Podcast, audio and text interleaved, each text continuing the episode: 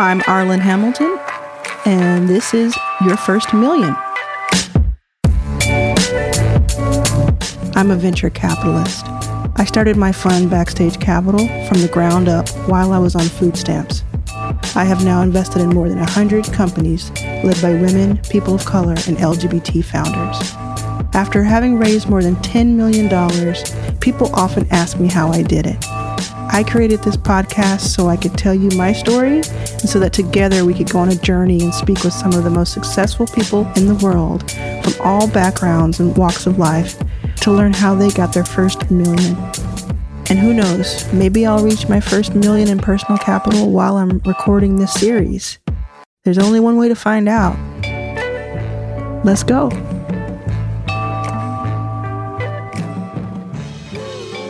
Hi, welcome back to your first million. This is Arlan. So happy to have you back. This next episode, or this episode, is very powerful, very important. I am going to have it here play without any interruptions, without any ads. I just need you to hear it. So, this is Brandon Anderson from Raheem.ai, R A H E E M AI. It's a company, it's a platform that helps people report police brutality and police behavior in a way that has not been uh, approached in, in, this particular way before. And the inspiration for Raheem.ai is an actual person. Brandon's former life partner, Raheem, was uh, killed by police very recently, too recently. And though he has a new partner, a very loving partner that we get to talk about, this is obviously something that was devastating and, and life changing. And Brandon wanted and needed to do something about it. So you're going to um, be able to help. You're going to be able to be part of this take a listen. Don't skip this one. This one is very, very cool and interesting the way that they're handling this. And for all you techies, you nerds out there, I call myself a nerd. It's all good. I think, hopefully. No offense. Okay, I'm gonna stop. Um, for all you techies out there, you're gonna love this too. It's it's very very cool tech, and what they're working on building out, and what they need help building out. Uh, there's a call to action for you. So listen up, listen in, and do enjoy.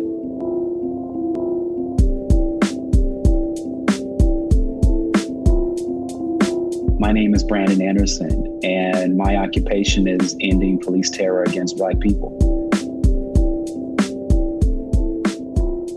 Tell me about Raheem. Raheem is the independent service for reporting police violence in the United States we work to amplify the voices of people's stories and how they experience police. We do that in two ways. The first way is we increase the number of reports submitted about police violence.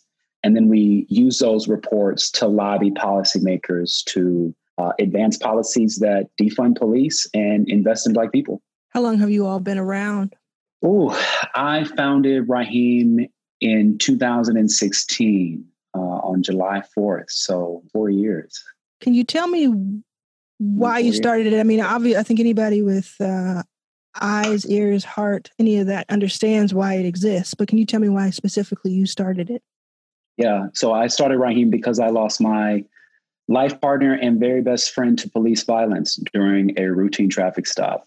Uh, and his love was radical, unapologetic, and it completely changed my life. And the police officer who killed him had a long reputation, a long history of being violent. But uh, in my city, in Oklahoma, where I grew up, like most police departments in the United States, make it super hard for you to report them. And it's because they make you file a complaint about police in person during business hours and within this short period of time, oftentimes in like 90 days. So what ends up happening is less than 5% of people report police and report police violence. And so as a result, what ends up happening is the, is the same thing that happened with the police officer who killed my partner. He had a reputation of being violent. He was only reported after killing someone. And by then it was too late. Uh, so I founded Raheem for two reasons. One, we want to increase the number of people who report police violence, making it incredibly easy for them to do it, just as easy as ordering an Uber or rating their Postmates.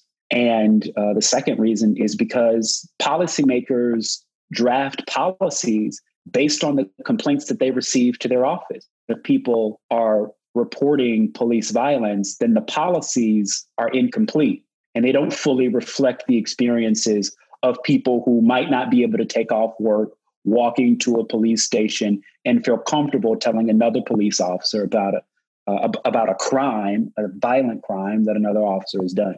So uh, the goal is to increase police, uh, increase the reporting of police violence, and to move people who've been impacted by police violence at the center of the table when it comes to making policy that governs police. And uh, you said 95% don't go reported. This is a little bit of a side question, but I, th- I, know some people listening will will feel the same way. I've often wondered how we know if they're not being reported. How do we measure that? Is that uh, just a, a collection of data points, or how do you know that ninety five percent? So I don't know the methodology, but the Department of Justice in 2013 did a special report that examined a portion of incidents that have happened. They came up to the conclusion that about 63 million people interact with police on an annual basis, and that uh, a good number of those end up being what they described as negative policing of the people who they had found of from those 63 million incidents found that those negative complaints only 5% of people were actually filing formal complaints against police mm. officers. Well, yeah, that, so that blows my mind that 63 million people have to have any sort of interaction with the police officer yeah. in this country. I'm, I'm, assuming it's in the country. That that yeah. number alone, I don't, I don't think I've heard that number. You know, that number alone tells you what you need to know. How? Period. Why is that the case? Uh, do you do you today? Because I, I do want to go back a little bit on what you said, but I want to make sure I ask this question. Do you today find yourself on the same and the, in the same way of thinking that police should be defunded? Do you think that do you have a, a a very strong view there? Do you have it where it should be? We should find some nuance to it. Where do you fall there? Uh, I am an abolitionist, and I want to live in a world that does not have any police. Okay, and I've heard a lot of great information over the past few weeks about this because, you know, I, ha- I have to, this is who I am. I have to find reason and logic to things, and I have to weigh different people's opinions and things like that. You know, viscerally, I, I have a very specific opinion myself. I think it may come from the fact that my father, before he passed, was a police officer. I think it might come from that. But, you know, the people who are fool, this is my podcast, so I can say what I want. People who are foolish yeah, enough, people who are foolish enough to think that by defunding the police, there's no more 911. You know, there's no more helping. In fact, I just saw this uh, ridiculous paid ad by the Trump administration, by Trump campaign, that just says, "Oh, you know, dial in. Oh, you know, I want, I want to report a rape, and there's no way to do it. I want to report a murder, a break-in, and all these, and just incredible scare tactics." But we all know, as reasoning, thoughtful people, that of course it doesn't mean that you don't have any sort of protection. Can you speak a little bit to that? What would replace the police? What you know? I'm sure. What would what would be the alternative to having police? Yeah, I can tell you all the ways that I think would uh, we could fund. So I know how people experience police pretty regularly because we get about 80 to 100 reports a day from, uh, from active cities across the country where police have harassed or otherwise violently harmed people. And I can tell you all the ways in which people would prefer them not to be called or prefer them not to engage. One instance is we had a few people who reported to us that they were being harassed for using the bathroom outside, arguing with their partner, or even having sex outside.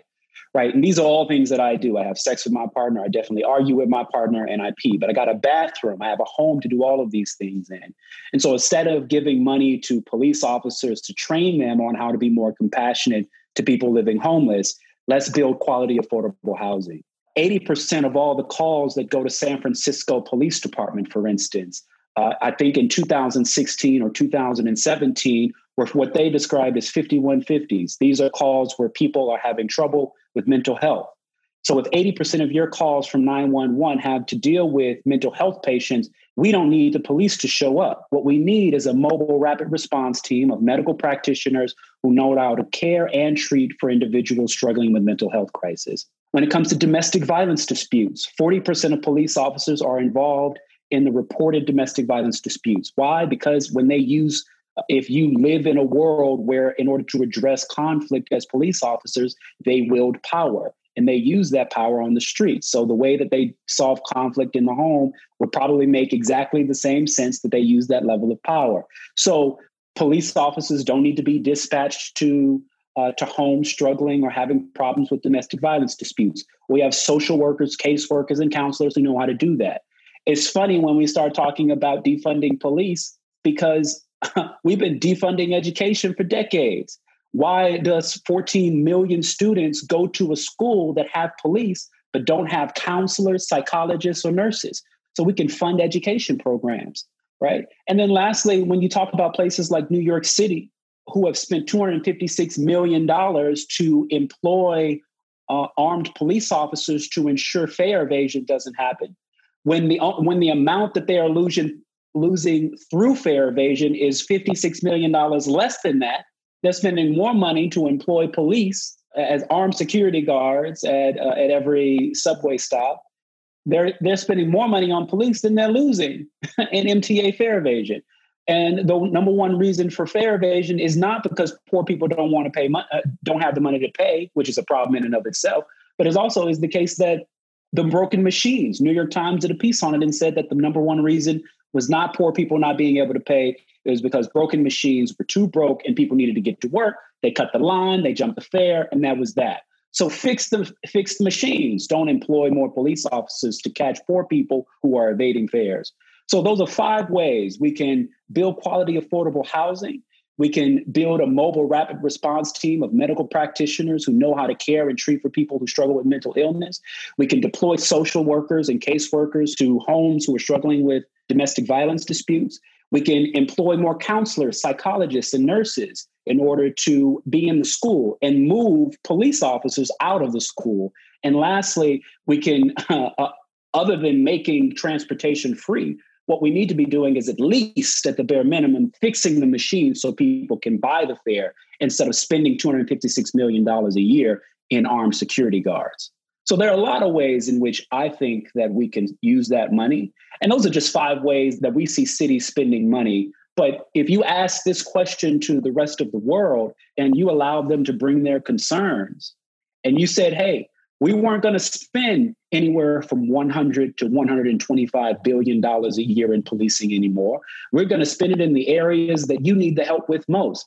I bet you that many of those people living in this country will not tell you they need more police. In fact, they will come up with some innovative, uh, ambitious ways to spend that money 100 and 125 billion dollars. They will tell you themselves in ways in which they can spend that money. And I guarantee you that it won't be on police. Mm-hmm. Well, I mean, you you just broke it down. While you were speaking, I, I wondered if you have any background or any sort of desires to work in politics, or is that what you work in? Building that. Po- I know you're doing it on the streets. You know, you're making the policy, um, you know, there, but taking it further.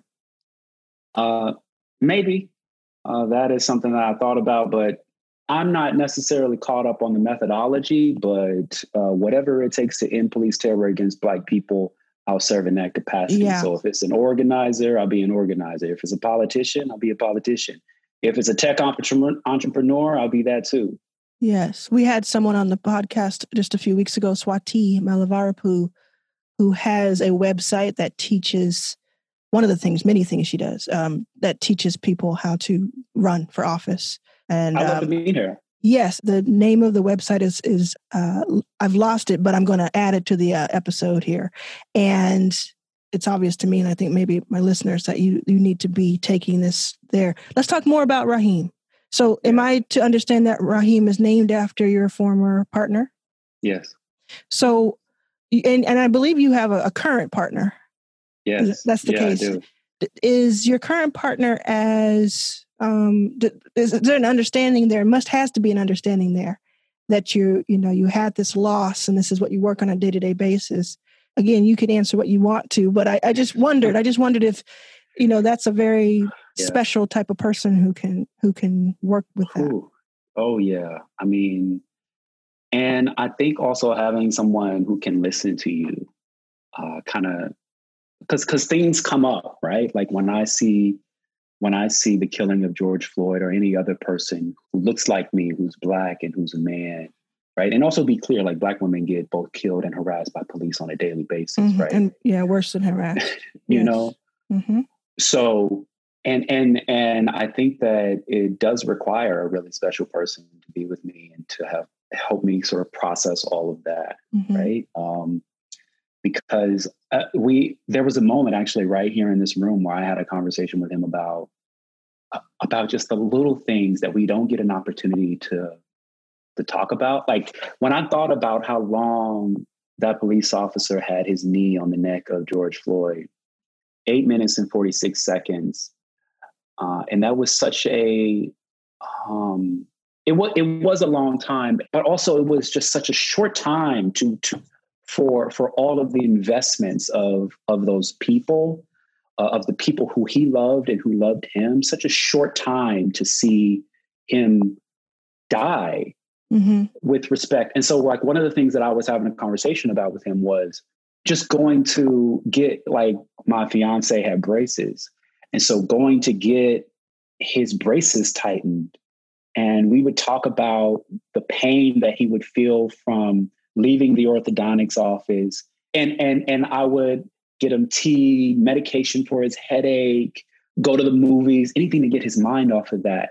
And I and I remember like that being pain and that being the worst thing we have to deal with in the moment, right? Uh, think about that. Like that that was the sort that was the amount of pain. That was all the pain I thought that I was like capable ready to deal of, with. Yeah. You know, yeah, exactly. Like yes. capable of understanding. Mm-hmm. And and and and I imagine like those are the times that we don't like people don't talk about that. Like you don't talk about the amount of love that that mother put in into that body, the amount of mm-hmm. time they breastfed that baby, the amount of love it took to get that baby to graduate, you know, preschool, elementary school, junior high, college, high school, the amount of investments you've made to ensure the homework was good. You took them on walks you you set him up on your counter and kind of patched his leg up. You went to church with him. The introductions that you made to this person to ensure that everybody saw what you saw in him.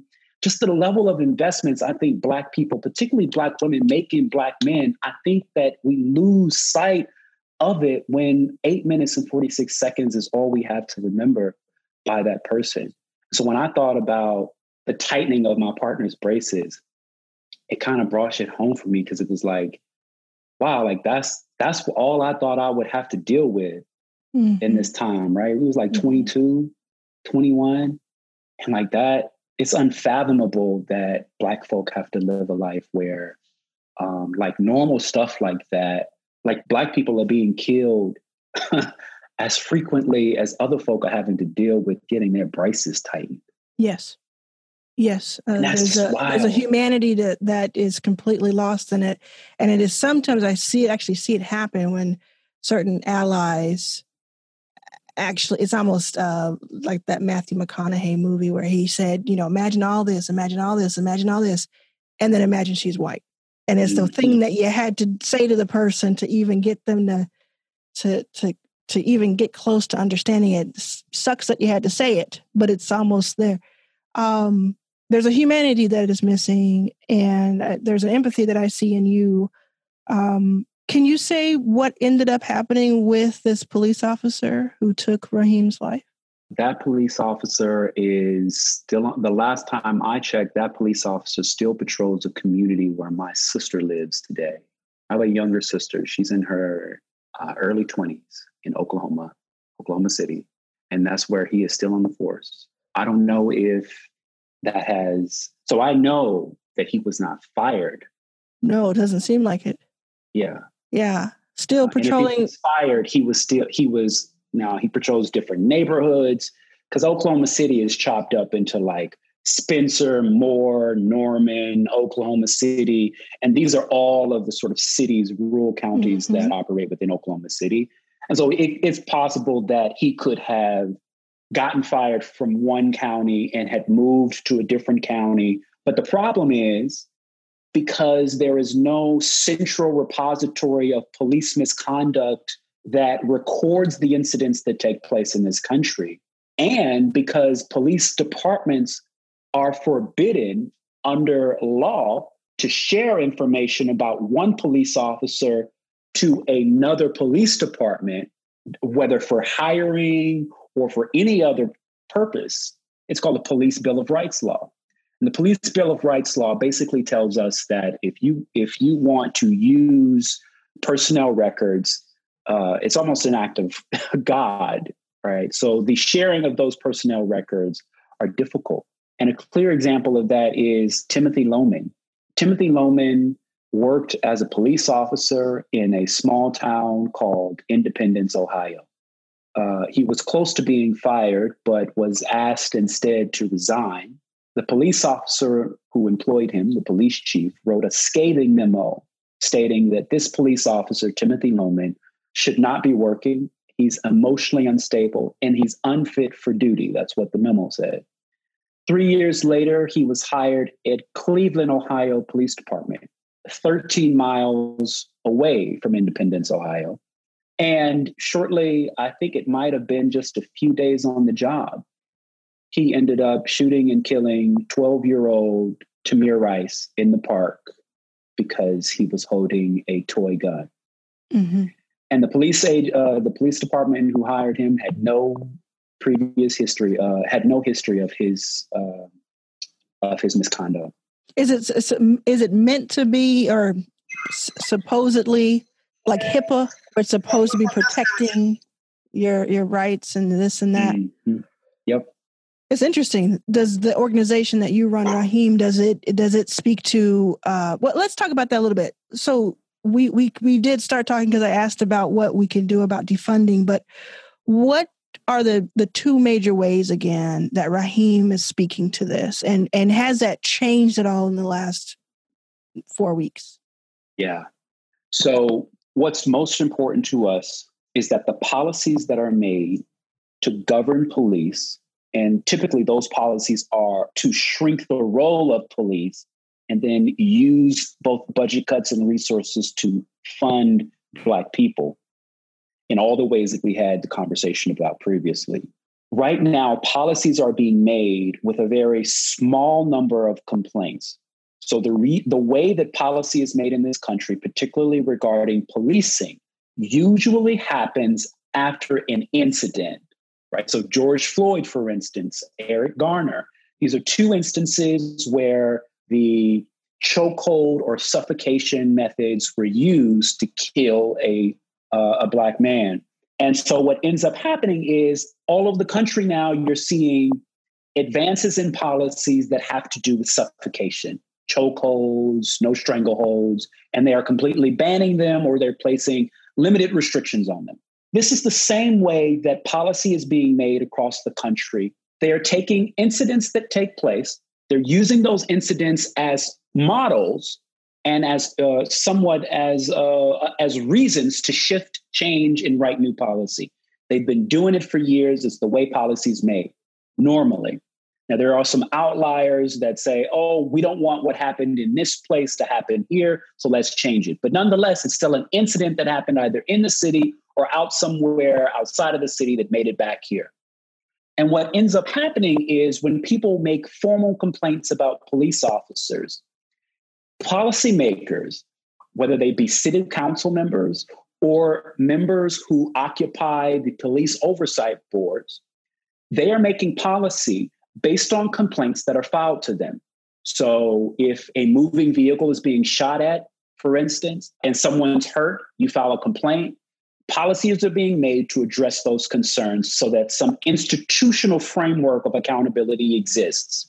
What ends up happening is that, therefore, if that is the case, if that's the way we make policy based on how incidents take place in the country, it makes sense that what's what should be of greatest importance to us is the way with which we hear about those incidents and the way currently the 18,000 police departments in this country hear about those incidents are from formal complaints filed against police officers.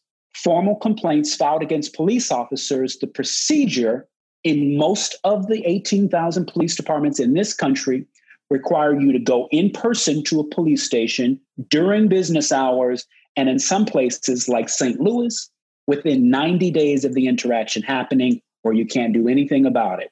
When policymakers, city councils, and members who sit on the police oversight boards review those complaints, they make two judgment calls. One, what can we do to the police officer? Is the police officer acting within policy guidelines? Or is he acting outside of policy guidelines? If he's acting outside of the policy we've set, we will terminate, discipline, and, and do whatever it is we need to do with the individual police officer. If the officer is acting within the guidelines of the policy, we need to change the policy.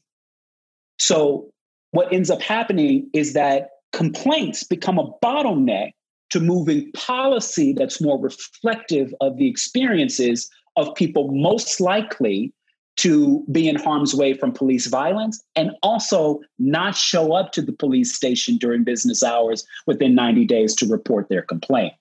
So, what Raheem's mission is, we say you should not have to go into the police station to file a complaint about an officer.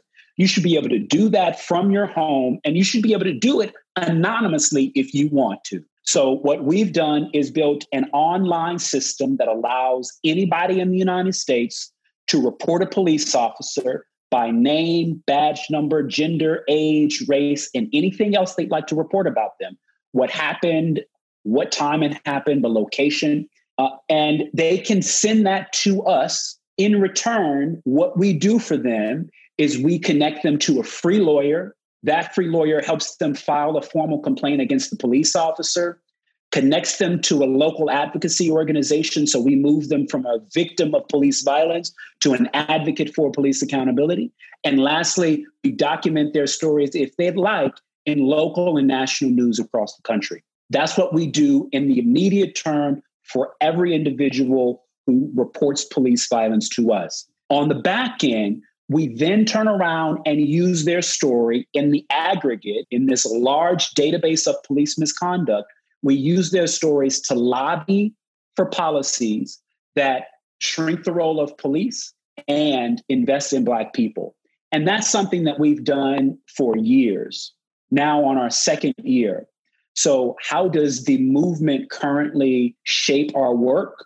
Well, right now, cities are cutting budgets and saying, oh, we don't need $125 million to have a Bearcat and rubber bullets uh, and tear gas, we can spend that money here.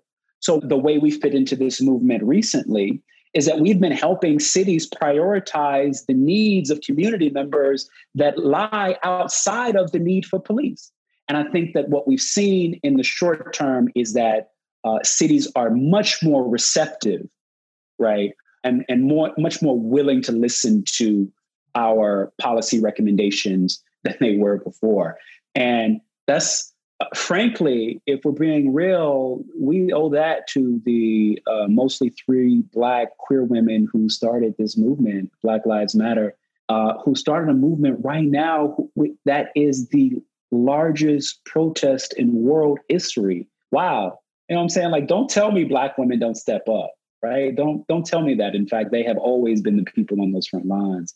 So I've I've honestly appreciated the fact that um, that the movement has has really pushed cities to slash budgets and invest in Black people.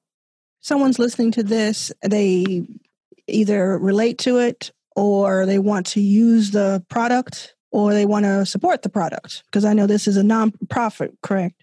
How do they find you? How do they find Raheem? So if you want to report police violence to Raheem, go to raheem.org, R A H E E M dot O R G, raheem.org. Right there in the top corner, what you'll see is a way to report a police officer.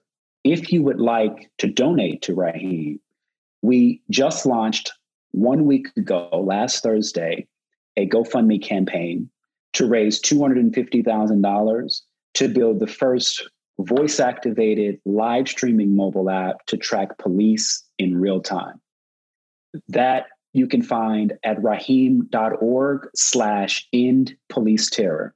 And since then, we've raised about $36,000 in, in our last week. The app will allow you to, uh, let's say, for instance, Arlan, you're being pulled over, and you can say, Oh, hey, Siri or Google, I'm being pulled over the app will immediately begin live streaming video. It will send a text to three of your friends. These are three friends or family members who you've already described. You want uh, you want them to know when you're stopped. They'll get a text message. It'll say, "Hey, Brandon, Arlan's being pulled over on the corner of 16th and Pennsylvania. Click here to watch." Those three members who you've described as your defense network will be able to see your live stream video and audio of your interaction with the police officer. While that live streaming incident is happening, two things are occurring. First, a, that video is being streamed to a cloud, so if anything happens to the phone, it's safe. You and your defense network can access it later or during the moment on a different computer or a different device. The other thing that we're doing is we're writing a transcript in the background of everything you and the police officer are saying. So your entire conversation is not just recorded via video and audio, it's also transcribed through written text. When you are done with that, we ask you to give us a thumbs up or a thumbs down. We just want to know how the interaction went for you. If it's a thumbs down, we help we attach the written transcript of your interaction and we file a complaint on your behalf. And it's just as easy as that. Mm. In 3 to 5 years, we will have built the largest database, searchable repository of police misconduct and conduct anywhere in the world. We will use that data to help people verify the risk of police officers. And one of the greatest ways we've been able to do that is we're going to use augmented reality on the cell phone so that while you are recording, let's say, for instance, the young person who was recording the man who was strangling uh, George Floyd, you will have known that this police officer has 18 complaints lodged against him, has been working at the police department for this long, and has cost the city of Minneapolis this much money. And so, as you pan and are recording police officers, we will use augmented reality to show you the um, uh, the risk these police officers pose to the greater community. Well, so that's well, that, that that part it depends on two things. One is that there's still a police department to speak of at that point. Mm-hmm. And the second is that I'm sure a lot of privacy measures have changed, policy measures have changed to allow that to happen. Uh, it's it sounds very um, progressive and helpful, and I hope we get there uh, in one way or the other. And I also, mm-hmm. while you were describing all this tech, um, I know that there are some people who listen, many people who listen to this podcast are in tech or they invest in it. I know that in addition to wanting to donate cash, some will say, I want to do in kind tech work for you. Is there a way on the mm-hmm. website that they can reach out and, and talk to you about that? They can send me an email at brandon at raheem.org. Brandon at raheem.org if you are interested in doing some in kind tech work um, to get to this goal that, that you have. I have um, thoroughly enjoyed this, and I know we could talk for another hour. I, I f- often find myself in that position, but I do. Uh, we will wrap up. I will say that the website that I was talking about before is arena.run, as in run for office. Arena dot run. And I want to see, let me just put it like this, I'd vote for you. I'd vote for you. I don't know what the what the position is, but I'd vote for you. So I, I hope I hope that that stirs something in you the same way that you stir up an audience any way I can be helpful, please let me know and we will stay in touch. And is, if, is there anything else that you want to say that we did not cover? No, this has been outstanding, terrific. Thanks so much for having me on. It's really an honor. I appreciate you, and we'll talk soon. Hey, it's Arlan. Thanks for listening to this episode. So, I would love to keep up with you online. You can find me at Arlan Was Here on Instagram and on Twitter. That's A R L A N Was Here. I cannot wait to continue this conversation with you. Your First Million is produced by Anna Eichenauer, executive producer Arlan Hamilton, associate producer Chacho Valadez.